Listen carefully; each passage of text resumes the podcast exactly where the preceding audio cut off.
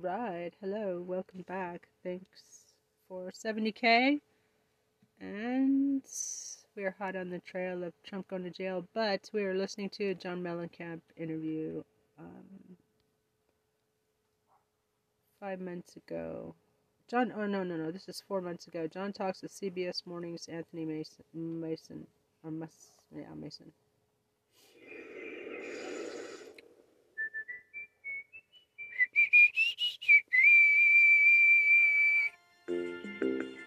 So, yeah, my name's Trista. I cover all the pro democracy podcasts. Rock and Roll Hall of Fame, and he's got 22 top 40 hits, including Hurt So Good. That's why he's multi talented.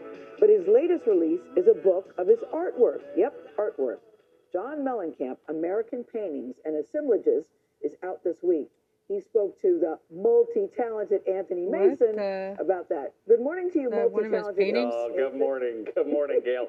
John Mellencamp's been painting as long as he's been making music. In fact, before he broke through as a rock star, he was actually hoping to be an artist. John Mellencamp's latest show isn't in a theater. I like this. It's here at the New York Academy of Art. Who's this An fucking an exhibition knob? of his paintings and artwork. Is this a collage? No, it's Is a this mirror. a It's a mirror. collage? Okay. The Because how did you get this in there? Ah, that's the fucking trick. knob. Yeah. Look at this one over here. Yeah. This one over here Here's is a knob. The name of this is Have a Seat. Who's on the John Rosa Mellencamp? Parks in Uh, the corner. Yes. Yeah.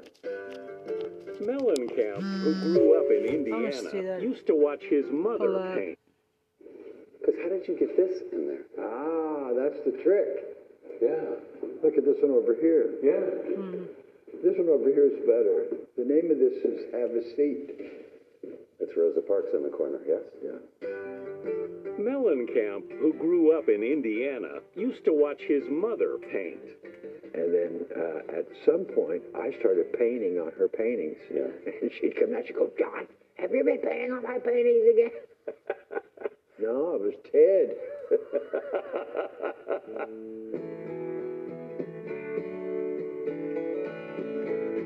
In 1974, he left Indiana for New York.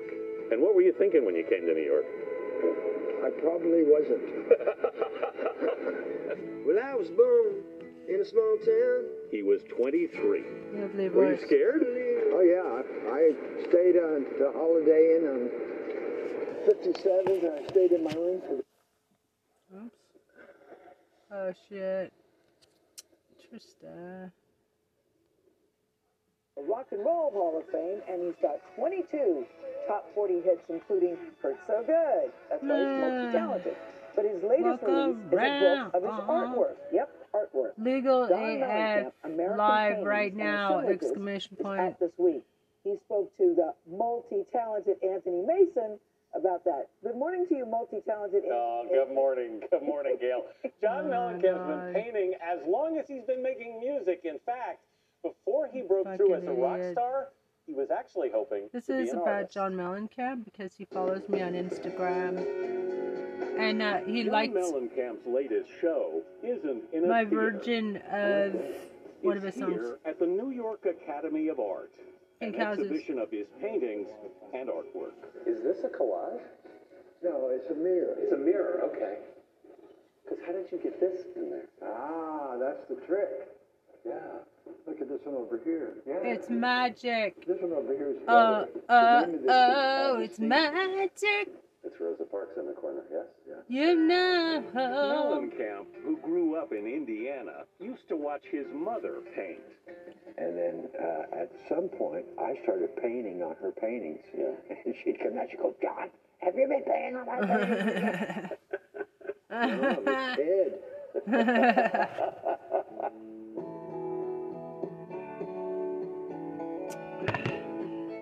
1974, he left Indiana for New York. And what were you thinking when you came to New York? I wasn't. I probably wasn't. Well, I was born in a small town. He was 23. Were you scared? Oh, yeah. I, I stayed on the Holiday Inn on 57th, and I stayed in my room for the first two days. It was just down the street from the Art Students League, where he looked into taking classes. The Art Student League wanted money, but the record companies wanted to give me money. You came to New York, actually, to be a painter? Either one. But- But the idea of coming to New York to be a songwriter never occurred to me mm-hmm. because I was just a singer, you know, in a, in a cover band in Indiana. I was singing Sam and Dave and taking care of business. But Mellencamp quickly landed a record deal, and under the name Johnny Cougar, Firestone tires. Yeah, he hated that Johnny Cougar terrain. shit. Firestone. Jeez.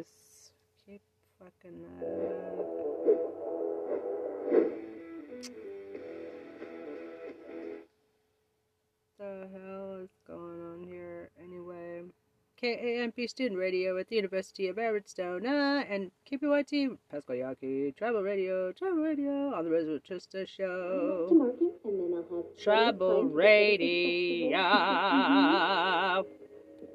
Rock and Roll Hall of Fame, and he's got 22 top 40. Jesus, Yeah. what the heck Look at this one over going here. yeah, Tree he looked into taking classes. The Art Student League wanted money, but the record companies wanted to give me money. You came to New York, actually, What were you to be a painter? Either New one. But, but the idea of coming to New York to be a songwriter never occurred to me because I was just a singer, you know, in a, in a cover band. In Comments are turned up. This I is was a John singing Sam and Mellencamp. Dave and taking care of business, that kind of stuff. But Mellencamp quickly landed a record deal, and under the name Johnny Cougar, had a couple of modest hits.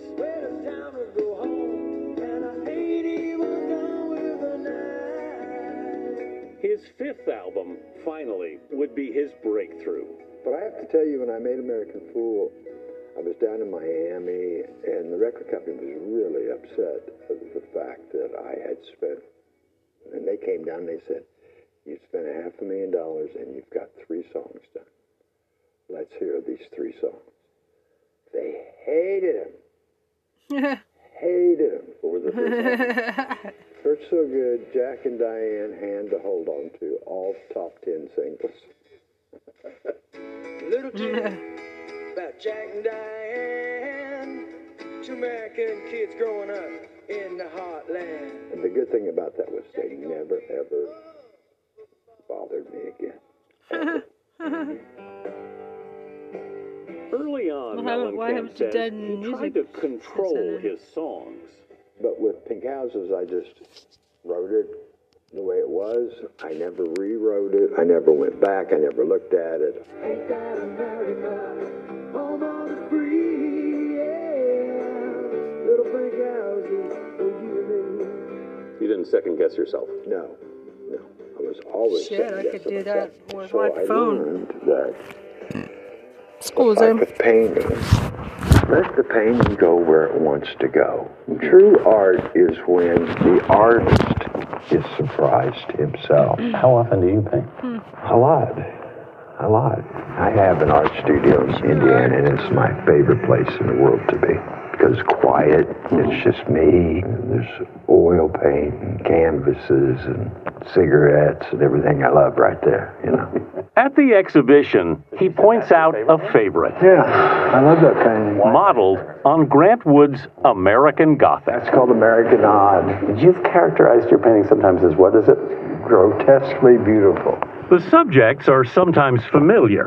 The Stardust Sisters are Meg Ryan and Laura Dern. That's Meg too, right? Yeah. I went with her for 10 years, so I had a lot of opportunities to paint her. Yeah. You know.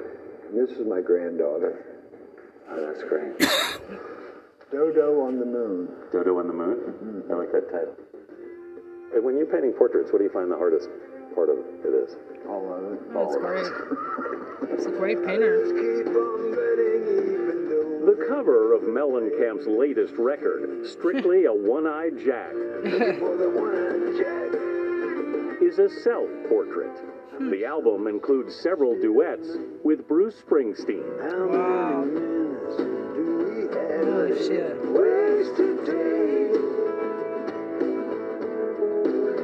Waste Another of Mellencamp's portraits is called Pandemic Bruce. Did he sit for that, or did you do that from a photo? No, Bruce and I did a huge painting together. He came to, he was at my house, and uh, he was pretty good, you know. And he was really, uh, really enthusiastic. He was really enthusiastic, and he really tried hard. I was proud of him. I was really proud of him. So you didn't just have a musical collaboration; you had a painting collaboration. Yeah. As a matter of fact, you know, if he came to my house again and be like, "Hey, Bruce, let's paint," he'd go, "Okay." Yeah. She had a dream. Awesome. Boy, was a good one. What I'll do paint with you. from the act painting. Now, you walk up to the canvas, and it's you. You know, you have a problem. See, everything to me is a is is a problem. This is John Mellencamp's latest problem. When did you start this? Yesterday, I don't even know where it's going. I'll figure something out here. But you like the opportunity. Yeah, I'll solve this problem somehow.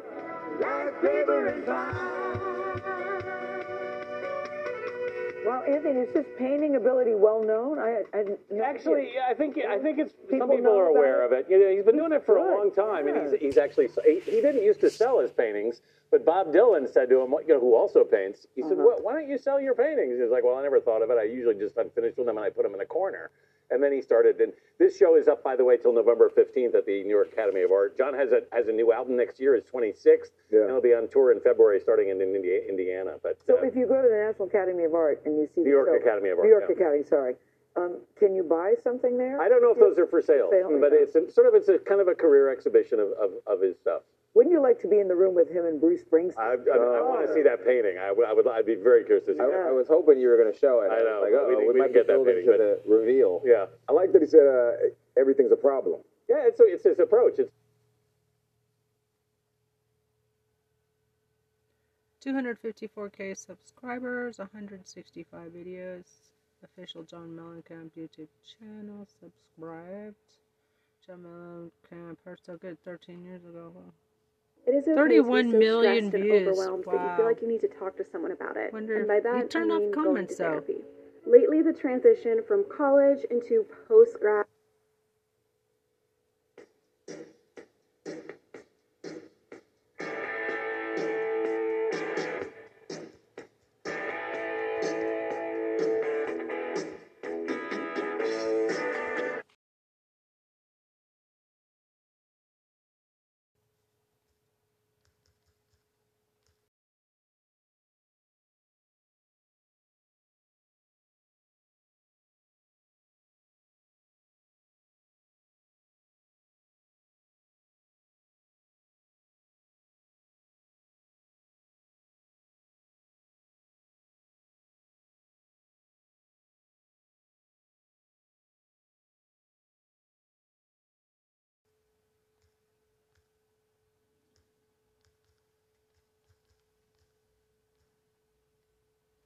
I'll paint with you.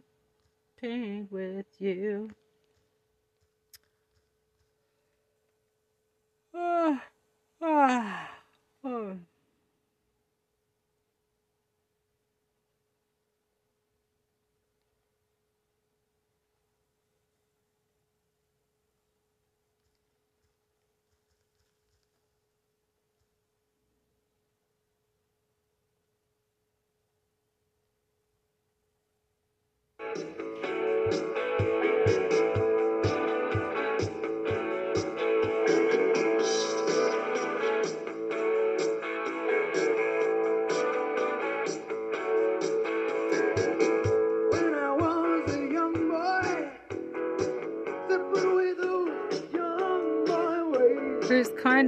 Dancing with some strippers in his room.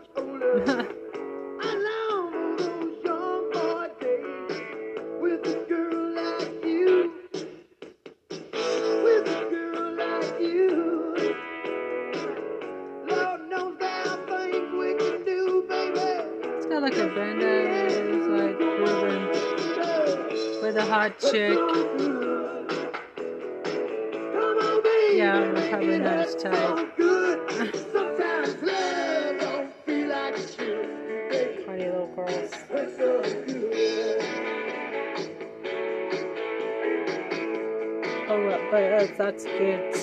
But we just have a platonic relationship.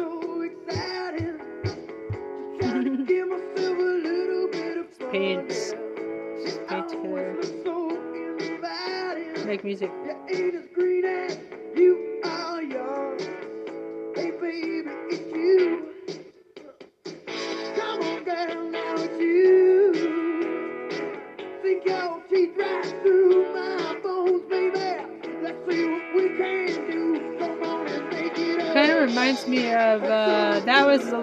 Like Mick Jagger. Come on, baby.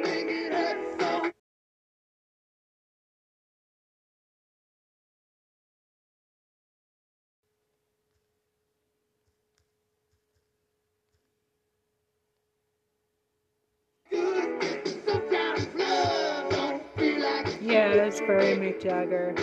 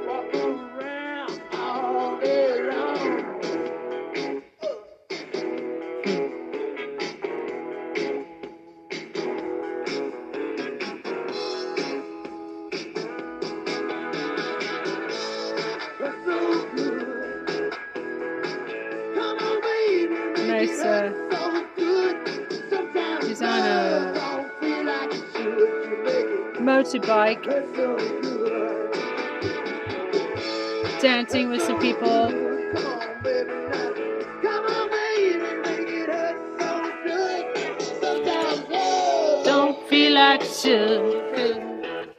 It's so good.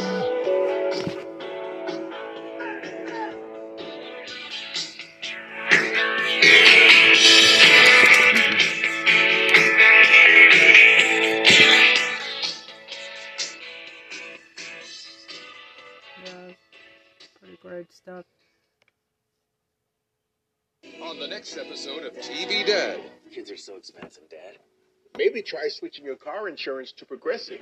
You could save hundreds. That's a great idea, TV Dad. Listen to your TV Dad. That was freaking great. That was freaking great. All strippers and stuff.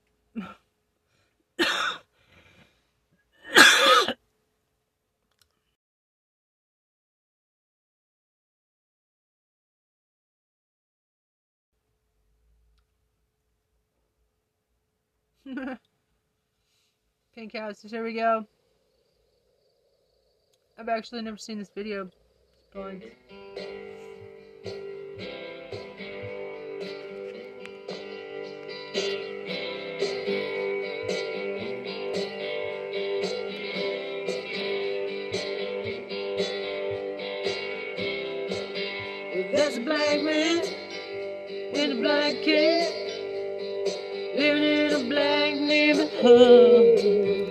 He's got an interstate running through his front yard. You know places constant good. And there's a woman in the kitchen cleaning up the evening slime. And a bird saying, Hey, dog. I can remember when you could so fun. Oh, but ain't that America? Ain't that America? Something to see, babe, ain't that America? Almost free, yeah. Little pink houses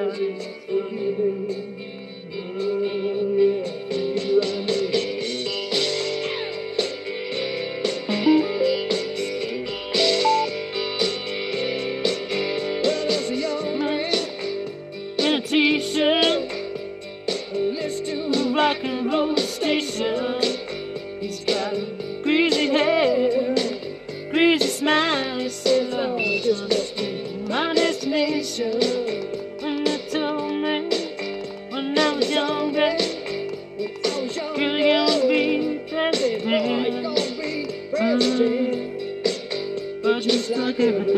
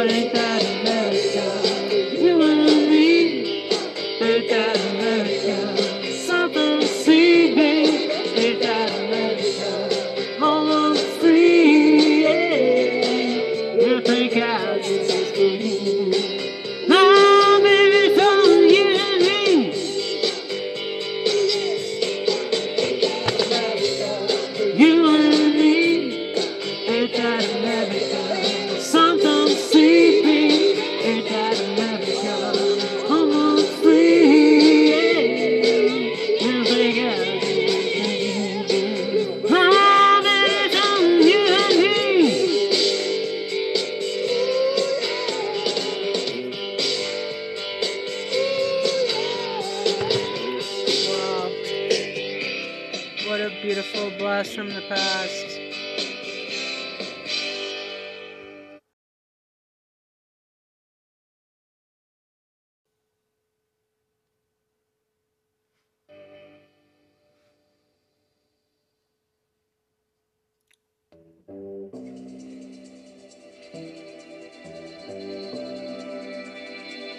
Right, thanks for lots of cherry bomb. Cherry bomb. The people more people. What do they know? No, no. Go to work. Somehow rise and forget go.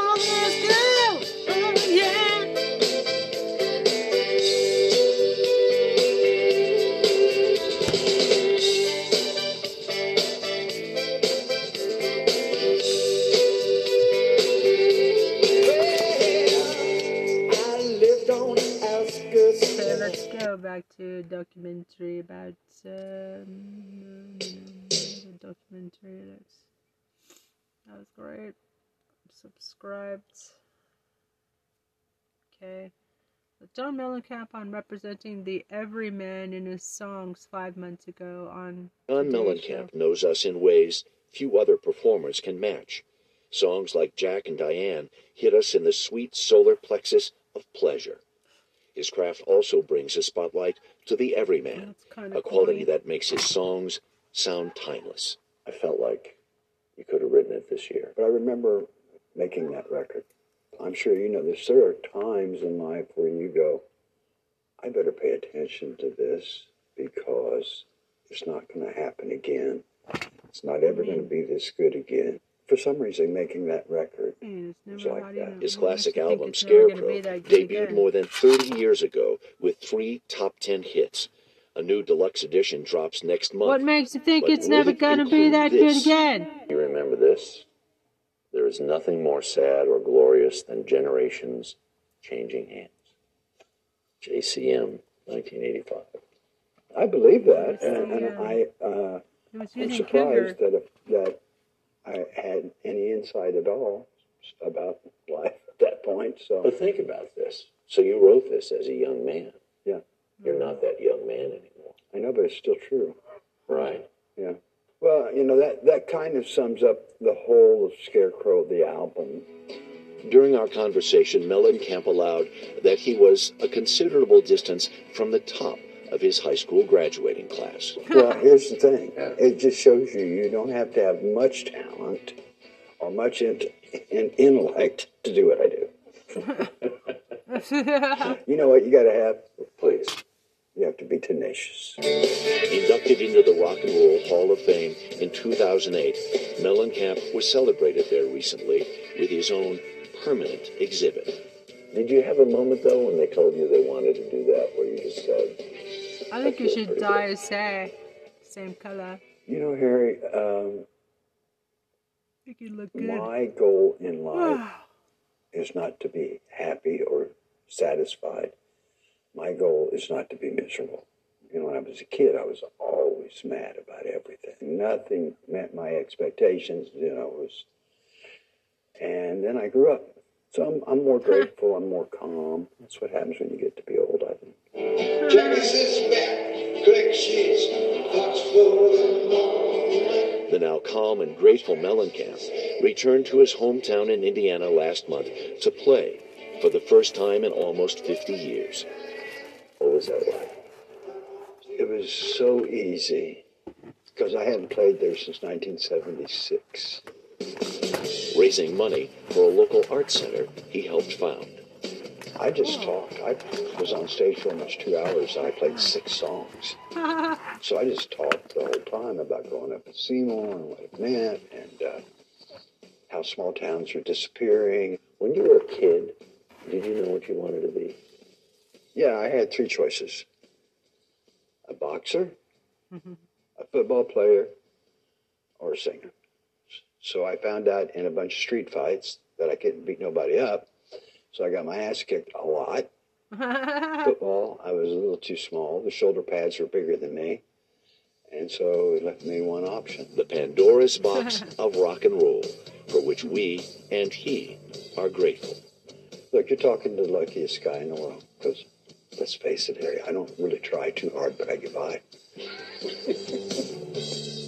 Right. He seems so so reflective there. Kinder, gentler John Mellencamp, right? Happy or sad, just not miserable. we had a nice chat, and the guy's crazy busy though. He's got a big tour coming up next year. I turned on TCM last night to watch uh, a John Steinbeck, uh, East of Eden. He's on there talking to. It's like he's everywhere right now. He's got a big art exhibit uh, downtown right now, and he's got a big uh, what do you call it? Coffee table book coming out with all, all of his paintings and all of that. That's neat. Right? Cool. There's pretty stuff on this re-release, though. He covers a James Brown song. He covers, yeah, no kidding. There's all kinds of crazy, some great Yeah. acoustic stuff too. Like, Just, Just cool. a couple of rock stars having a chat. Yeah, there you. Yeah, that's it. Yeah. You know, I might just light up next time. exactly. Hey, thanks for watching our YouTube channel. Find your favorite recipes, celebrity interviews, uplifting stories, shop our favorite deals, and so much. That was pretty cool. That was today. YouTube channel. The Be With Our Member special guest. June 13, 2022, five months ago. John Mellencamp is here making his be- debut. Uh, very excited to have you. As always, wish it was for a different reason, but appreciate your work. Thanks for being here. Uh, thanks for having me. Uh, what do you think is, is important, sir, that has moved you to work on this issue?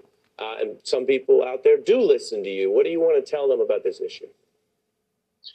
Well, well, for one thing, you know, I don't know if you're old enough, but I remember when Vietnam first started, and it was a conversation on the news. But then when they started showing, had Wait, hold on. There's MeidasTouch. Indictments this month, 23 minutes ago. Indictments against Donald Trump are imminent and more Well, that was I did see that. I did watch that. teenagers, people did something about it, and the country united. I think that we need to start showing the carnage of these kids who have died in vain. If we don't show it, then they're dying in vain because they're just going to pass more bullshit laws like they're trying to get through now. Uh, show it. Let the country see what a what a machine gun can do to a kid's head. Show it. It's your responsibility as as a news network to show it. Let's see it. Show the people what it, what we're really talking about. Because just to go, oh, 13 kids killed. Most people just go, well, that happened again. Sorry, that happened. And people can say, well, you're being insensitive, John. No, this is not the time to be insensitive. Murder is not the time to be sensitive, which is exactly, you know, what's what's happening. Great point. Make these kids heroes, the same way that we looked at heroes in Vietnam, the same way we looked at heroes in World War II. These kids are dying because we don't have proper laws in place. I don't know, Ari. Uh, in Australia, Profound. they had the biggest mass murder ever, and the, and the government came in and said, "All right, that's it. No more guns." And everybody went, "That sounds reasonable." And they gave up their guns, and it's been like 15 years. No more mass murders in Australia. Hmm. Huh. Coincidence, or you know, Well, no. which is exactly you know what's what's happening. Make these kids heroes, the same way that we looked at heroes in Vietnam, the same way we looked at heroes of World War II. These kids are dying because we don't have proper laws in place. I don't know, Ari. Uh, in Australia, they had the biggest mass murder ever, and the, and the government came in and said, "All right, that's it. No more guns." And everybody went, "That sounds reasonable." And they gave up their guns, and it's been like 15 years. No more mass murders in Australia. Huh. Coincidence, or you know? So I know it's a big challenge, and I am far to the left. uh, You know, but we need we need to, people need to turn in their guns. I understand people, you know, liking guns. I got two kids that like guns, but I have to tell you, when that when the Second Amendment was written, they were talking about muskets. They were talking about muskets. Yeah, that's true. No, bing, bing, bing. You know, uh, one shot. They had no idea that there would be guns that would go bang, bang, bang, shoot a hundred rounds in a in a minute. They had no idea that would happen. So, and people go, well, you can't change change. It's this, it's the Second Amendment. It's an amendment. Yeah, but you can have It's as already many been muskets as you want. So don't say you can't change the, the Second Amendment. You can change the Second Amendment. Change. Well, you could also argue, to your point, Justice Scalia changed what was the understanding of the Second Amendment in the Heller decision because up until that.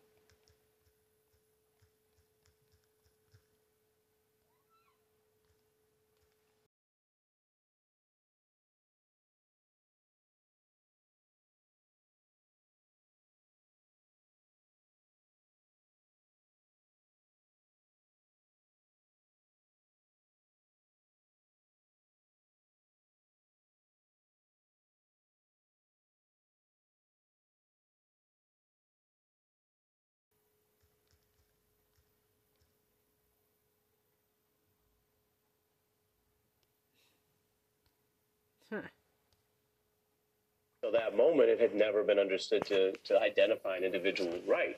Um, to your point, at a, sort of a jurisprudential level, I, I want to let you build more on the point you're making, which some in, in the journalistic community and some, frankly, in the victims' families communities might disagree with you on. But again, we air things out here. Um, you're making a point, and you're you're a storyteller, uh, and the stories you've told through your art are the truth that connects with people. And you're saying, I, I, understand you think the way this been covered some, to some degree uh, acts to, in your view, obscure some of the truth of the real horror of this that people need to face? It absolutely does. You know, when when prime time got on the news and they started showing 18 year old kids being slaughtered in Vietnam, there was an uprising. But just to hear about it and to talk about it and to, you know, now is not the time to be sensitive. I mean, I murder is not a sensitive topic. you know, if you're if you're if you've got your arm around your buddy, that's the time to be sensitive. But you know, I'm sure that, that that these people, these children, are being slaughtered day after day after day after day every weekend. That they would prefer their kids to be remembered as heroes. Who you know they died for a reason. They changed Fallen the heroes, laws. They changed because I, I- I know what this new bill is. It's bullshit. It's just, you know, these people are these people are connected to the gun lobby, you know, and the guy that you showed a picture of, that guy from Texas, you know, he's connected to the gun lobby. Mm-hmm. Nobody wants to mess with the gun lobby. They all want to be elected. They don't give. They don't care about us, Ari. They don't care about those kids. You know, now is not the time for our tears and prayers and good wishes. Now is the time for action. Show what a gun will do to a kid's head. Show the American people what's really happening and what everybody's so afraid to see. Yep. The same way they were afraid to show what was really happening in Vietnam. Yeah, and let me ask you before I lose you, since you make the Vietnam analogy, that was also a time, uh, in full disclosure, since you said it. No, I, I wasn't there, but I, I read, so I've read about it, but I didn't live through it. But that was also a time when the culture, what was once called the counterculture, really stood up and united, and you had a lot of people across culture saying, "This isn't about politics. This is, you put there's other issues people debate, but this is a moral issue." Um, you know, it was the it was young people going out and campaigning that, that eventually got LBJ to not seek re-election. It was unheard of when they started. And so I'm curious, do you think that the what we're seeing from people like yourself in arts, in, in sports, um, does that matter to potentially convert this issue to a national ethical issue? No, I, I, yeah, I mean, you know, look, I'm sure there's people sitting at home go, Mellencamp, shut up and sing. I mean, I'm sure that, that that's that's what some people are saying, but I don't care. You know, I, I have a right to speak my mind just like anybody else. What I'm saying is, is that show what really happened. Quit tippy toeing around very, very, very sad and uh, situation for this country to be in because some senators and some congressmen want to stay involved with, you know, we have a right to carry. Getting a million. They get a million or two from That amendment says to protect against the government. You, Shut no up. gun that we can have is going to protect us against a nuclear weapon that the government has if they want to come after us. yeah, well, it refers, pins it's a on their longer fucking but yeah, it refers to a well-regulated militia. But then you have They've people saying, "Oh, they're gonna they're gonna protect freedom," as you say, writ large. I got to hand it to Joy Reid. Um, we air all views here, and John, I'm glad you came on the beat. Thank you. Crazy, these fucking gun nuts.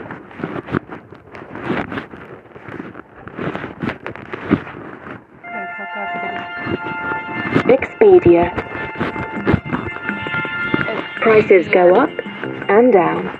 But if you pick a flight, we'll track the price for you. So you can decide when to book. Let's talk about this record. What made you say, I want to go back and find these songs? This is four years ago. It just made sense to me that uh, over the This years. is today channel on YouTube. John Mellencamp top talks top hits, music industry, and fiance Meg Ryan. I didn't know they were they were engaged. I've got so many of these uh, great uh, So they're married or American what? folk That's four years ago. folk songs, and they weren't uh, organized in Ah. any fashion. They were just Ah. doing, like, one Oh. song was here, one song was there. I said, let's just take them all together and put them out as a record. And uh, we had to remix a few of them. But other than that, uh, it was fun. I didn't think it would be, but it turned out to be fun to, you know, to go through all the old stuff and find it. Because there's a hundred more left. That was my thought because you had there were you had choices to make about what was going to be on. Yeah. Right. Is there a criteria for you, or Well, um, I have a whole other record of, uh, if I wanted to, of soul songs. You know, uh, like, you know, I've got uh, some James Brown stuff and some James and Bobby, Jim, uh, James and Bobby Pur- Purify songs. I got a lot of old stuff, you know, that that we recorded uh, over the years that uh, we just did for fun. And I have my own recording studio, so we have a lot of access to being able to just record whenever we want. Right. Yeah, so there's As I was listening, I listened to every cut music. yesterday. And, well, I love the Mobile Blues. And I love, is there a Robert Johnson? Yeah, Stones in My Passway. Stones in My, oh my God. Just, I had a little goosebumps just thinking about it right now. Uh, I play that song a lot, and uh, it goes down well every night. And I know people don't know that song, but uh, I enjoy playing it, and, and they, the audience seems to enjoy listening to it. Yeah. I was, I was listening to all these cuts, and I'm link, thinking back lots of years now. There's such a specificity to your sound, right? It's it's not, excuse expression, it's not jumped up, right? There's a little accordion, might be a slide guitar, acoustic guitar. Stuff is very, very straight ahead. Can you talk to me a little bit about what that is? What what's the organic part of that that is says, well, this is what I sound like. Well, I've always been with me, you know, um, following any kind of uh, trend in music is generally a mistake, I think. You know, uh, if you listen to some of the greatest records ever made, you, you really can't identify what year they were made or, you know, what was going on in the culture. Yeah, you they were can. just really magic. Like if you listen to like a Rolling Stone by Bob Dylan, it's just magic, you know. And uh, Yeah, definitely dates Give it. Me Shelter by the Rolling Stones. It's just a magic song. And learning from those guys who are like 10, 15 years older than me, uh, don't hop on a bandwagon, you know, and, oh, this is popular right now, so I'm going to do it. To try to stay current, because it's a it's a fallacy Ah. to think that you're going to be current or relevant. Trying to stay relevant is just, you know, not going to happen because uh, every generation, you know, has their own music and, you know, a 67 year old man is just not going to be part of what an 18 year old kid wants to listen to. Some 18 year old kids, maybe. S- Some, yeah, yeah, but uh, you know, like my, I, I've got a couple young sons in their twenties, and they have a very big uh, base of uh, what they listen to. But basically, you know, they're they're listening to what's popular now. Yeah. When you say those things that you just said, I think about when you're coming up and a manager says, we need to ta- change your last name. They did that to a lot of people, and a lot of people actually volunteer to change their name. There's a very popular girl right now. Um, I won't mention her name, but uh, she's very talented. But she's got a crazy name and dressed real crazy to get attention. Now she, everybody sees her for her talent. And I think that uh, record companies back then, you know, um, I never really understood. Uh, first of all, I never got along. Never got along with most record company people because I always thought, you know, if you know what I need to do so much, why don't you just do it and leave me out of it? why don't you just quit and make the record if you know what I need to do? And, and if you don't, then why don't you just shut up? And, you know, I think the shut up rang loud and clear and gave me a certain reputation inside the music business. But in the end of the day, if if you're really an artist, right, you gotta you gotta do what you want to do. Well, uh, art is a uh, very uh, uh, magical thing that when it happens, you know, just because you write some songs and have some songs on the radio doesn't make you an artist. I live an artist's life. Every day I have to make something. I either paint, I either write, I'm either rehearsing, you know, when I'm on tour. Every performance, even though it's the same songs, is a, a new experience. I can see, try to learn from the audience. That's what art is. Art's not being on the radio. That's the lowest common denominator. If you look at my songs that were hits, and I had a lot of them, they really weren't that good as far as uh, songs go.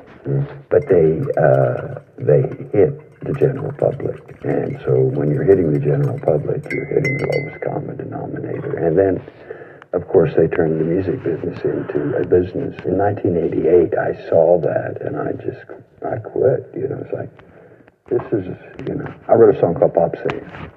Hmm. Never wanted to be no pop singer, never wanted to write no pop song. And a lot of people were angry about that song. Said, wow, Mellencamp's biting the hand that feeds him. Just as a member of the general public, I need to stand up for Jack. Well, I have to tell you, uh, that song surprises me. I can sing that song anywhere in the world and don't have to say a word. Uh, I don't, and the most, the funniest thing happened the other night. I was watching that Tyson Fury fight, and after he won the fight, he started his press conference by singing that song. So the first thing that came to my mind is, is like, wow, that's pretty cool. A bunch of gypsies are sitting around in Birmingham, England, singing Jack and Diane, which I kind of liked. Because if he knows it, they know. Did those hit songs give you license? Oh, I had to have those hit songs because I was notoriously hated by all critics uh, because of the Johnny Cougar thing. And, you know, uh, uh, a lot of the critics back then, uh, and probably today, are, were very self-righteous and put a lot more importance into themselves than would be. There were a lot of magazines, you know, like Rolling Stone, who thought that they had some kind of license to uh, be judge and jury, you know. They just, you know, and I look back on it and I go, this is just silliness, you know. Just, what, what, do, what do I care what a 23-year-old kid thinks? That's what I do. Has a lot of influence, though. Like in the space. It used to. Yeah. It, it, it used to uh, uh, cover a lot of stuff, but, you know, as time went on and it became about, you know, the, you know, the whole music business changed here when, when they went to SoundScan. Uh, SoundScan is a, uh, a computerized way of counting records. Because it used to be that records came in at a, like, you know, you put an album out, and, it, and they counted records by uh, combining all your record sales. So you worked your way up the charts. Yeah. But SoundScan came in and it was a weekly sales. It became like, what did you sell that week? So you could come in at like, you know, one, and then the next week it'd be 27. So you came in high and went down the charts, which gave no incentive for a record company to, to work for anything except for the first week. And it changed everything, and that's when rock lost its uh, ability uh, to be uh, relevant. Right. I hear exactly what you're saying. I was a music director at a radio station 40 some years ago. And you, we have a thing called radio and records. And it wasn't just about sales. It was, well, what are stations like you? They said they, they're listening to this. That sounds pretty good. It's working for them. Watched it to go through rotations and stuff, and songs literally climb. up. Yeah, and that's and that's the way it should be. I mean, you know, uh, that's why you know uh, when SoundScan, uh, my best friend Tim White, who was the editor of Billboard magazine, and he really toiled over the fact that I'm going to have to buy this SoundScan service because if I don't, uh, somebody else will, and this will be, and I don't want Billboard not to be the premier. So he bought that service. He knew that it was going to make urban music more popular, uh, which he, uh, you know, because it was all it was all dying out at the time. But as soon as that happened, then he knew that, and the record companies figured out really quickly that hey, we only need to deal with about 12 markets. Hmm. Whereas when you were a program director, you know, St. Louis mattered or, you know, Indianapolis, Indiana mattered. Well, they, they quit mattering because if you had, you know, this station in New York City, this station in San Francisco, this station in Los Angeles, this, you know, and you just had those, so everything became very concentrated on those 12 stations and they were what? Right. Urban stations. Yeah. Because the whole thing now, we have so many other things to talk about, but that whole thing now is how does a how does a record drop? Its its success is determined the first day. Yeah, the week. That's it. That's it. And and and and, and you know, there was a time, and you can probably remember, it's like everybody knew, let's say, you know, uh, since you mentioned it, Jack and Diane, everybody knew that song. But then all of a sudden, in like the mid 90s, it was like, that's the, I don't know that song. That's the number one song in the country, and why don't I know that song? And the reason was is because you didn't have time to know. You know, it didn't. It, It wasn't going to get any space on the radio. it, well, it didn't build. It, di- it, it didn't work its way up the charts. And that really screwed up uh, uh, the whole music business and and then, you know, a lot of other things were involved. But that that was the beginning of the end. And now, you know, I kind of feel like uh, I'm I'm glad to have been part of this business, but now I just feel heyday. like uh, we're just dragging around the dead carcass of, uh, of rock and roll. A couple of us older guys, and uh, and you know we'll be like big bands, you know, in a few years. Tommy Dorsey and Glenn Miller. That's right. Okay, you can name those guys, but you know there were hundreds of those bands, and but you can only name the big ones, you know. And, uh, that same thing will happen with rock. Can I just say, as a person out there who is of a certain age, we appreciate your dragging it around. Dragging around the dead carcass of what was an entire generation's lifestyle. And lifestyle. Yeah. Among the songs on the on the new album is "Eye on the Prize." Why that one? I sang that song at the White House. And uh, it was uh, me and Dylan, Joan Baez, and Obama had some sort of thing. And, uh, Oh, we were, we were performing that night. yeah, and we all had to sing old folk songs. And that's the song that I sang. I had to learn the song, so uh, that's me learning the song, you know, before I went and played it. Because it was very bare bones. It's just one guitar me and the voice, and that was it. I saw it. Oh, you did? Yeah, there's a video of it. Oh, there is? Yeah, yeah. I've never seen it. Oh, yeah, it sounds good. I thought it probably sucked. Are you that guy? Are you that guy? Are you? Do you appreciate what you do, or is there a part of you that is could have could have done that better, or geez, we didn't really knock it out tonight, or I didn't live up to my own standards? Well, uh, here's the way. I've always looked at things like I want to be the best in the world, but I don't want anybody to know it. I just want to know it. I want to be the best that I can possibly be and better. But I don't need to broadcast it. I don't need anybody to say, hey, Mellencamp sold this many tickets. So that's why at the height of my career, like in 1990, I just quit and immediately went from playing, you know, double nights, triple nights in arenas to playing in theaters. And of course, you know, the the uh, smug rock press goes, well, no, I can't, sell tickets. It was like, no, I just don't want to play in front of a big, a whole bunch of drunk people. I happen to play all my hit records. I'm not going to do that. Uh, Pete Seeger told me something, uh, uh, and he, I took it to heart. Pete goes, John, keep it small, but keep it going. If you want to have longevity, keep it small and keep it going. Because if you're one of these guys that need to be the biggest band in the world, you're not going to be for very long. So keep it small, get in your head, keep it going. I'm sorry, I'm having a moment. Um, what do you mean you're having a moment? Just because, listen, I've been on Pete Seeger's uh, clean water boat. I know who Pete Seeger is. I know what Pete Seeger stood for for all those years. Right. And that you're sharing this conversation that you had with him, with me, it's a big deal. Oh, good. So I found it a big deal, and I took his advice. That's how big a deal it is. All right, we're back at it. Yes, sir. Uh, old people. We're the same age. We got, no, I'm older than you. 67. I'm 67. 67. Yeah. I may not look it, but I feel it. I feel it sometimes. Yeah. Uh, some, some days I do, some days I don't. Retirement is an Indian word for slow death. That's what I found out. That's, what the, that's where that word came from. An American Indian word for slow death. So, there's no retiring with me. No.